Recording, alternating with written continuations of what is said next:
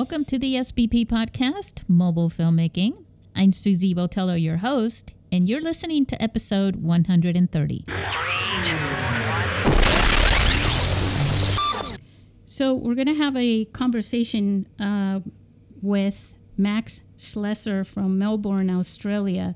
Max has been a good friend of ours for many years. Uh, we met Max uh, right before our film festival's uh, first uh, edition, our inaugural film festival, which took place in 2012. Um, and it was probably around 2011. So we go back many years. Um, one thing to note is that Max is uh, is an instructor at uh, at Melbourne. When I met him, he was in New, Ze- in New Zealand uh, as an instructor as well. Uh, but Max is more of an experimental filmmaker. Uh, uh, you know, not so much into the cinematic narrative filmmaking as a lot of you are, and what we talk about here but um, I thought he would be a great uh, colleague to bring on board to share, uh, as a pioneer, uh, a conversation about some of the news making rounds in the mobile filmmaking community, and that being uh, the news with Filmic Pro. So, without further ado, uh, let's go and talk to Max.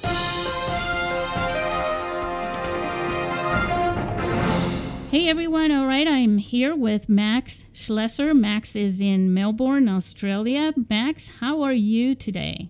Yeah, thank you. Well, how are you? I'm doing great. You know, in uh, in the middle of Mordor right here with the Lord of the Rings heat wave. are you guys having a heat wave there, or are you completely into with the, the winter now? Spring. I think it was the first day of spring, just about That's to start. right. That's right. Well, that sounds good. Uh, speaking of springing, let's spring right into our conversation. um, so we've, uh, you know, you and I met way back in, um, I think it was around 2011, um, and uh, you, you know, today I don't know if you realize. Oh, I think you do by now, but um, what happened was today is the anniversary of when we launched our mobile film school together. Uh, Max, you remember those days? Yes, totally. Back in 2013, I just retweeted yeah. uh, the picture. Um, with a great... In 2012. Yeah. We launched it in 2012, and then in 2013, it was on Valentine's weekend in February 13th through, I think it was like the, the 15th. Uh, we, you know, we met in person and held our kickoff masterclass. Yeah, it was great. Um, so, so back in those days uh, when we met in in either late 2000, I think it was in 2011 because I think it was about the same time as our good friend Conrad Mess submitted uh, the Fixer to us, which was a cinematic film. And one of the cool things about you bringing you into the mobile film school was that you were experimental and you were already an instructor at Massey University in New Zealand. Can't believe I remembered that. Um, yep. But yeah, but you brought the experimental and the documentary filmmaking to the to the film school. Um, and and by the way, guys, it's unaccredited. Like it wasn't a film school where you could get school credits for. it wasn't like that. Um, and then what um, what Conrad did was he brought the cinematic, you know, movie making aspect to the film school. Uh, so that was really that was those were the good days, huh? Yeah, well, that's uh, finally now I've got also the the key text written for the film school, right? Which is smartphone filmmaking theory and practice. The yeah. book is finally out Wow. now last year, and it sort of documents all that happened in the last ten years, um, or even longer. Yeah. So, which is uh, amazing to see, and you know, still going very strong, which is uh, very exciting. It is. It re- it is, and and there are more people. I remember uh, you were giving a presentation in 2014, actually, when you came back. You believe that, guys? He came back, um, and uh, I remember you had a map and you pinpointed all the f- mobile film festivals around the world, and there were like maybe seven or eight of them at that time. So that was very interesting. So, Max, um, I want to share um, some good words about that from one of our uh, the other pioneers during the same era uh, that helped mobile filmmaking become what it is today, which is pretty much a mainstream viable option, which now includes not only professional filmmakers but also uh, filmmakers that don't have any funding or anything like that. And that was our our friend uh, Neill Barham and uh, Filmic Pro. And um, one of the things that I that I wanted to do is, you know, I wanted to share the story of Filmic Pro. Um, for what we know over this week, uh, Filmic Pro was acquired by a company, and uh, they've now they're now moving towards um, a subscription-based uh, app. And one of the things that I wanted to talk about with you and share with our listeners is that Filmic Pro uh, did establish higher standards for mobile filmmaking that really helped um, this community a lot. Would you like to share a little bit about that?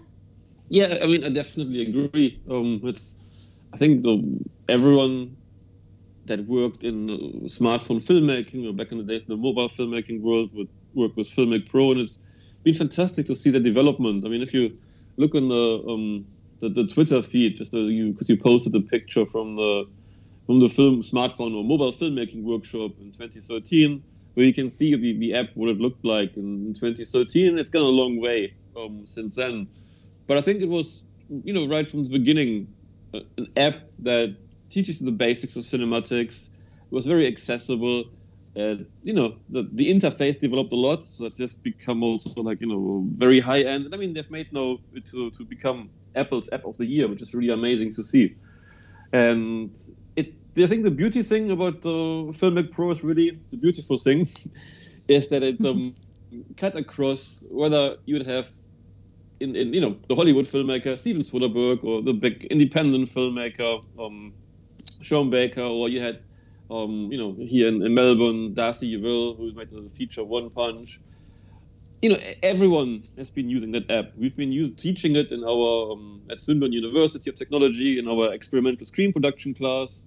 Uh, sorry, experimental, yes, experimental screen production class where we produce an experimental smartphone film and I've been using it in lots of lots of workshops so communities, some some more workshops at you know things like St Kilda Film Festival, more working with professionals because it sort of could do both. You could you know have an an basic introduction to this is what you need to learn about cinematography to step up all the way to some you know very high end with a cinematographer's pack and the lock modes, some more advanced functionalities. And so I think yeah, I think they've just been doing very well in the last years to to support what is happening in the smartphone filmmaking world. They, of course, also have developed really on the technical side of things. So, how the phone gets more out of the image that it captures through, you know, their, their, their, yeah, computational processing and the, the, um, the back end. So, I think they've they reserve lots of credit for the fantastic work they've been doing over the last years.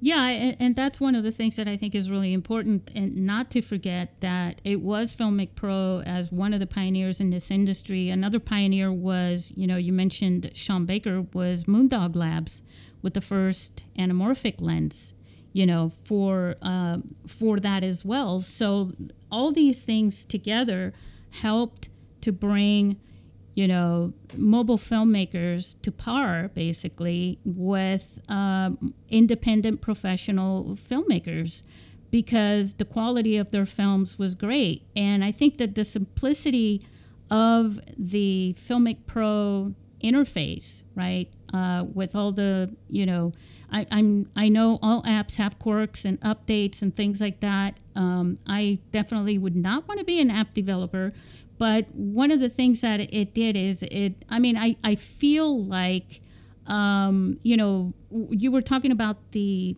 original app version that we were using. It basically had, I think it was like white balance.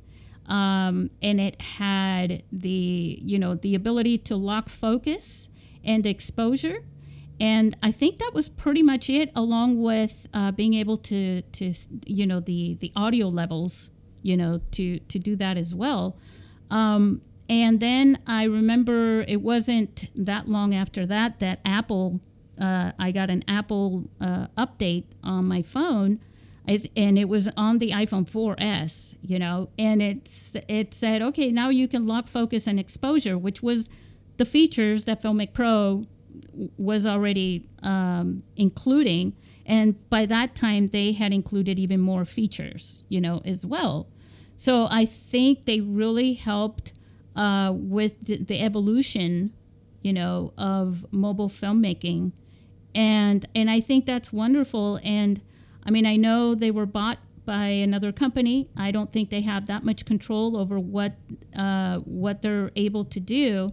Yeah, I mean, I think they, they have there's so many innovations that they've introduced. You know, if you think about the remote control app, which I think is really fantastic, um, they have worked with a cinematography kit, but they have also really like um, worked a lot on the technical side, so how you can like film in higher bit rates so that you get even more image quality. So they have done uh, quite a bit on the on the technical side of things as well, where you get more out of the Filmic Pro app than you get out of the standard app. So I mean, and these are like you know quite complex technical backend things that you know as a filmmaker I sort of, you know, we know about this sort of a bit, but we, we just use it because it's great. And so, um, which I think, of course, was. And it helps with color grading. You know, the log format is very good for color grading. Yeah, I mean, there, there's so many features that um, you can choose. Um, I mean, the, the, the, log format, of course, it gives you more dynamic range, so you can then work with uh, some you know, post-production workflows.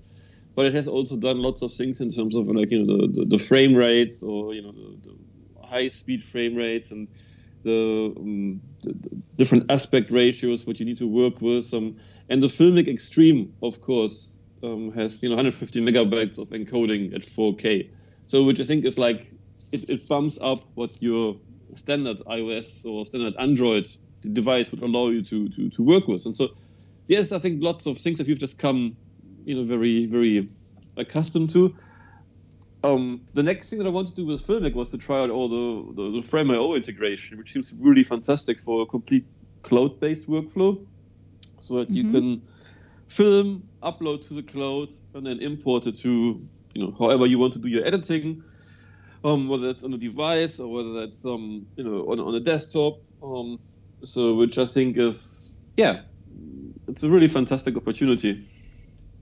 Yeah, and things, you know, things around the app itself have changed so much. Like you were just talking about uploading to the cloud, where back back in our day, boy, do you? I, I hope I'm not making you feel old. I'm starting to make myself feel old here. Um, we were just kids when we started this, Max. Uh, but the the internet service uh, when you went out when you were out mobile on location somewhere wasn't that great.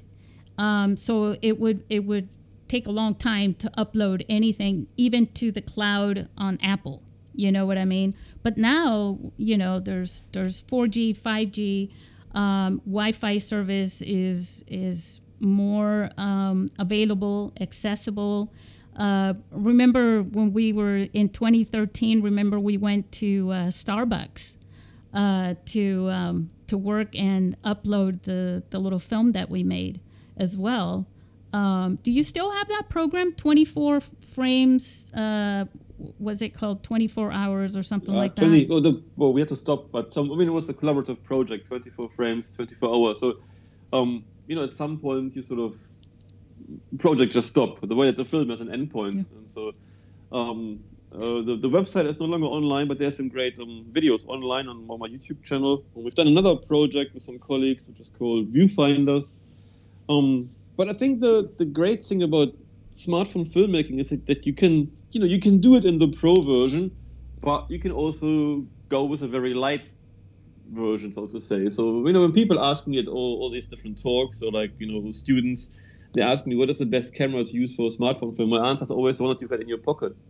So it's not exactly. it's not about the having the latest iPhone. Yes, of course, we're all geeks and we try to get it at some time when we can because it's quite amazing to see the cinematographic mode and see what the, the what happens in, in the camera spec.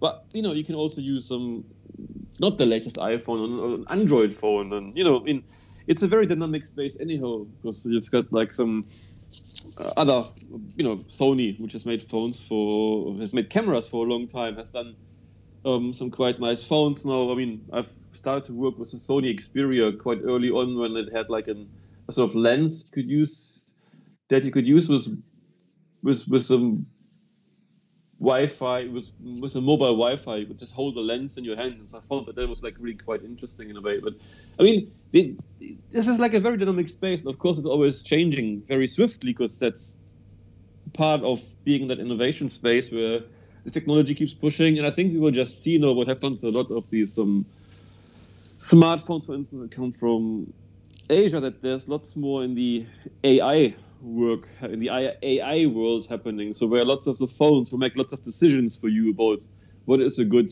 exposure, what is a good, uh, you know, to keep your image in focus. And so I think we will see more of um, a computational workflow in smartphone filmmaking as well, because smartphones are just so connected, of course, to the net.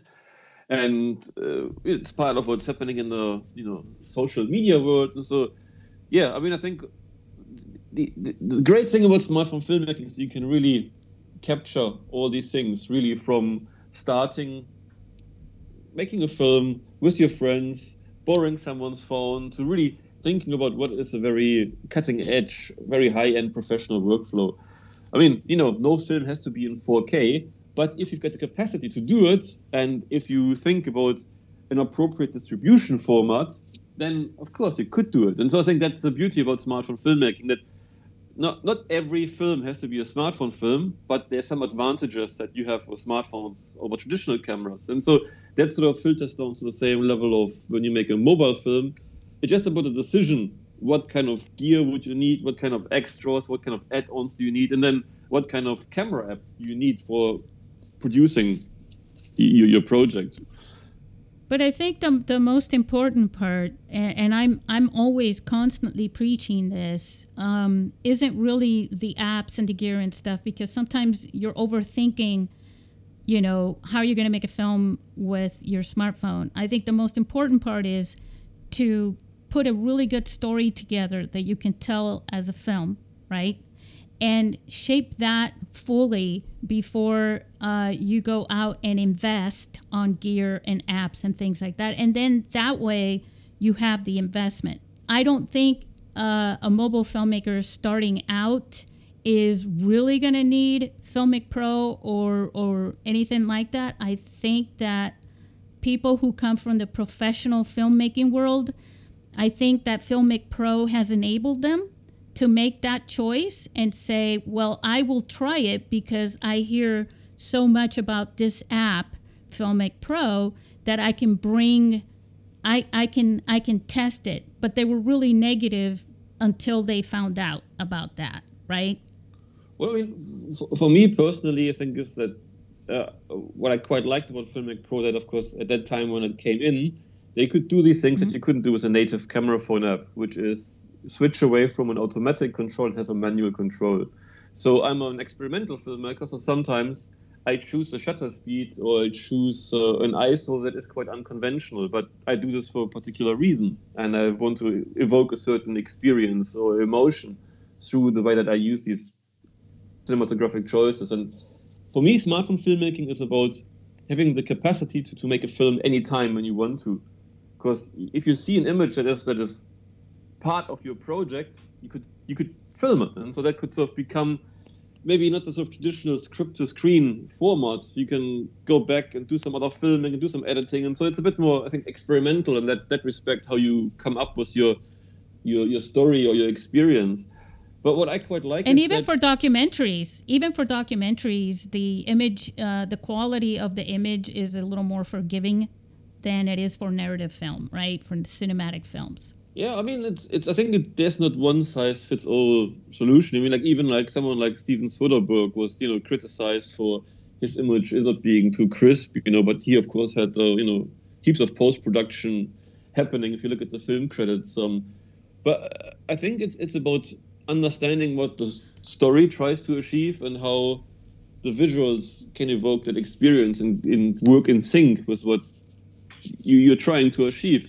And for me, it's about like having some manual control over these, you know, cinematographic choice that you want to do. So same way that I wouldn't have an automated editing system to edit my film. So I don't want like an automated camera system to choose my my framing or my um, image uh, exposure. Right, right. And so, you know, there's some things when people say, "Oh, you can't capture low light images with a mobile phone." And I'm like, "With a smartphone." I'm like, "Well, no. If you've got the ability to choose your ISO wisely, you just need to bring more light to the scene, then you can do these things. So being very mobile, you just move the scene to where the light is, and so it's just right? about being very being very smart with all these different choices. Creative, creativity. Creative. Yes. Um, yes. And especially, again, you know, uh, so for our listeners, Max comes from a very experimental filmmaking background, and, and you're also teaching that as well.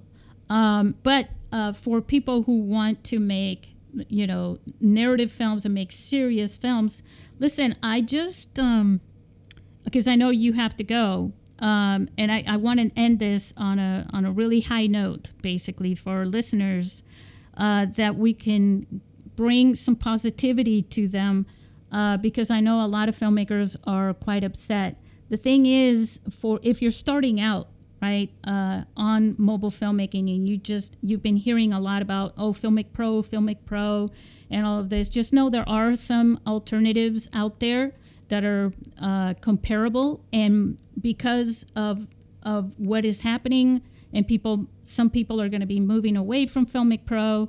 Um, that doesn't mean they're going to stop making movies. And I think there's going to be some companies that will come out and fill that void, basically. Um, but on a positive note, I don't think that you. I, I want to let you know that there is a lot of hope in mobile filmmaking just with a native camera per se. Um, that you can make some outstanding films if you play just with your native camera and experiment uh, like Max does without even an app for right now because you may be surprised and it might you may inspire yourself if you do that if you're willing to do that um, and and make some films using that at least for now. But just know that other companies and other and other apps are going to come out. They're going to come forward, and you're going to hear about them because uh, I will do some research. Max will do some research, you know, and uh, people in this industry will do research, and we will share those with you, right, Max? Yes, I mean the of course the the the, the mobile filmmaking community, I think, is all about sharing and people mm-hmm. showcasing their experiments and showcasing their ideas or asking for feedback about things. I think it's a very open community, really. And I would be surprised if not lots of people already jumped online to see what other apps are out there.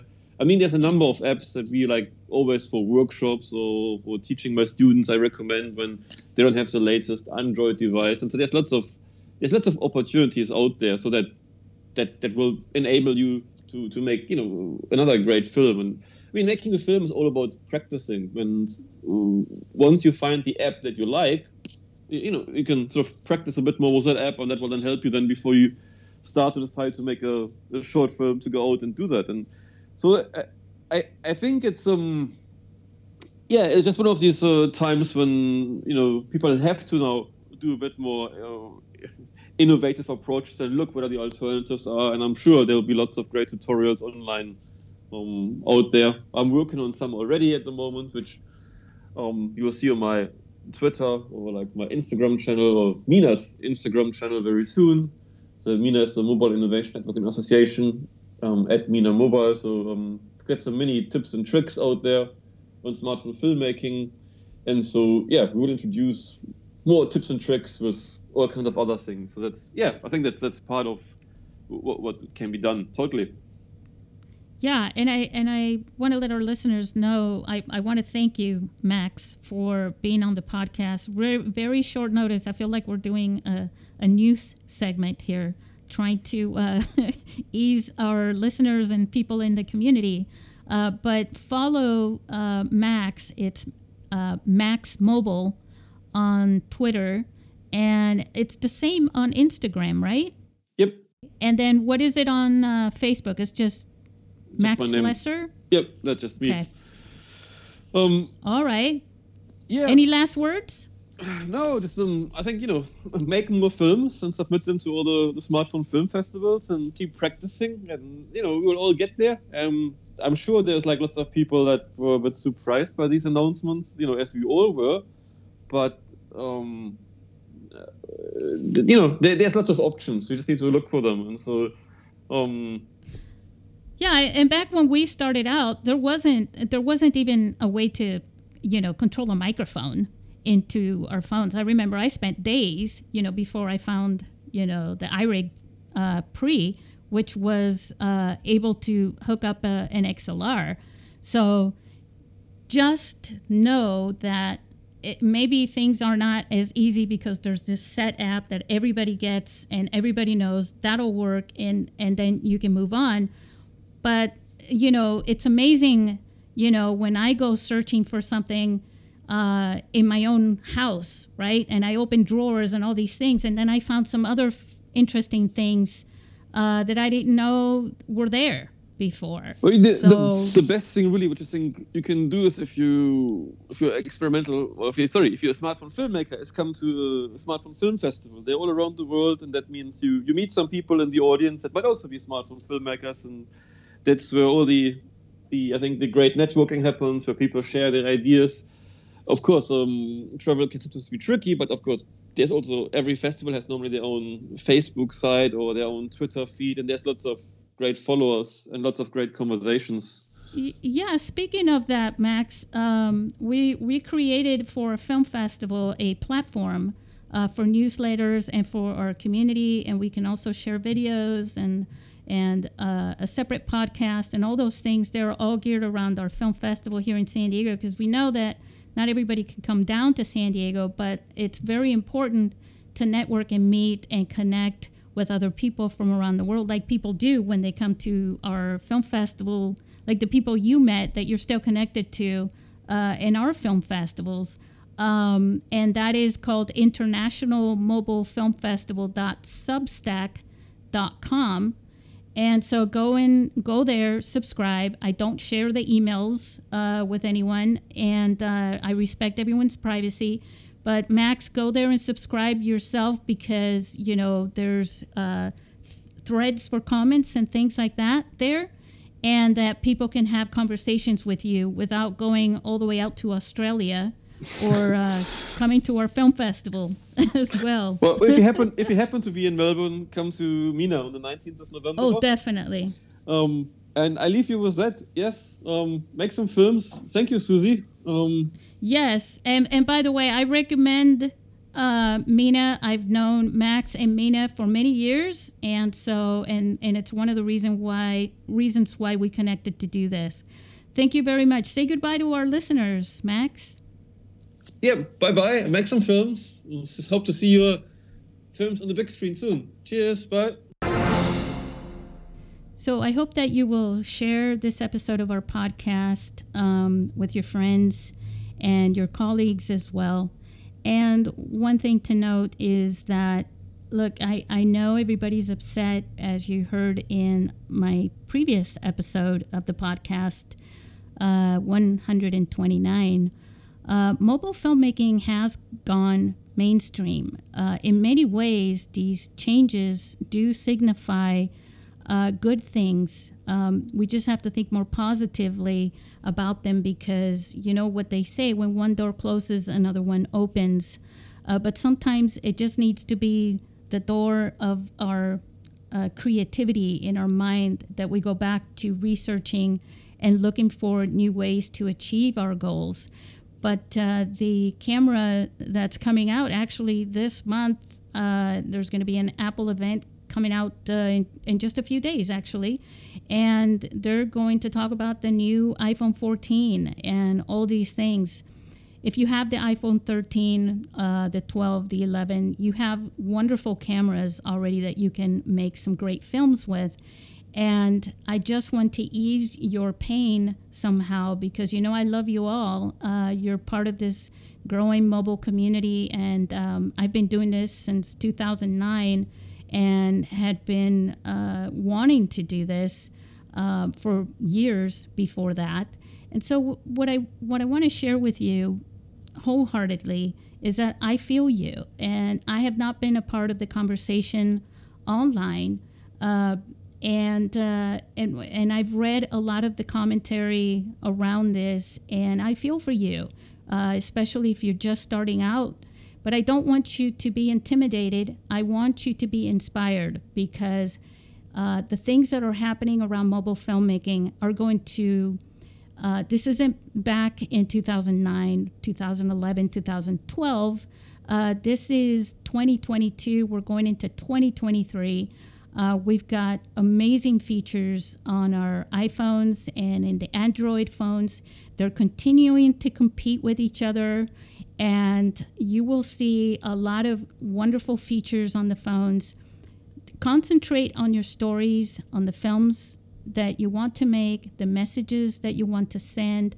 Um, and and don't give up on yourself. Don't give up on this industry. And don't give up on me. I'm not going anywhere. I'm here to support you. You can reach out to me anytime you want to. All right, all that being said, goodbye, listeners.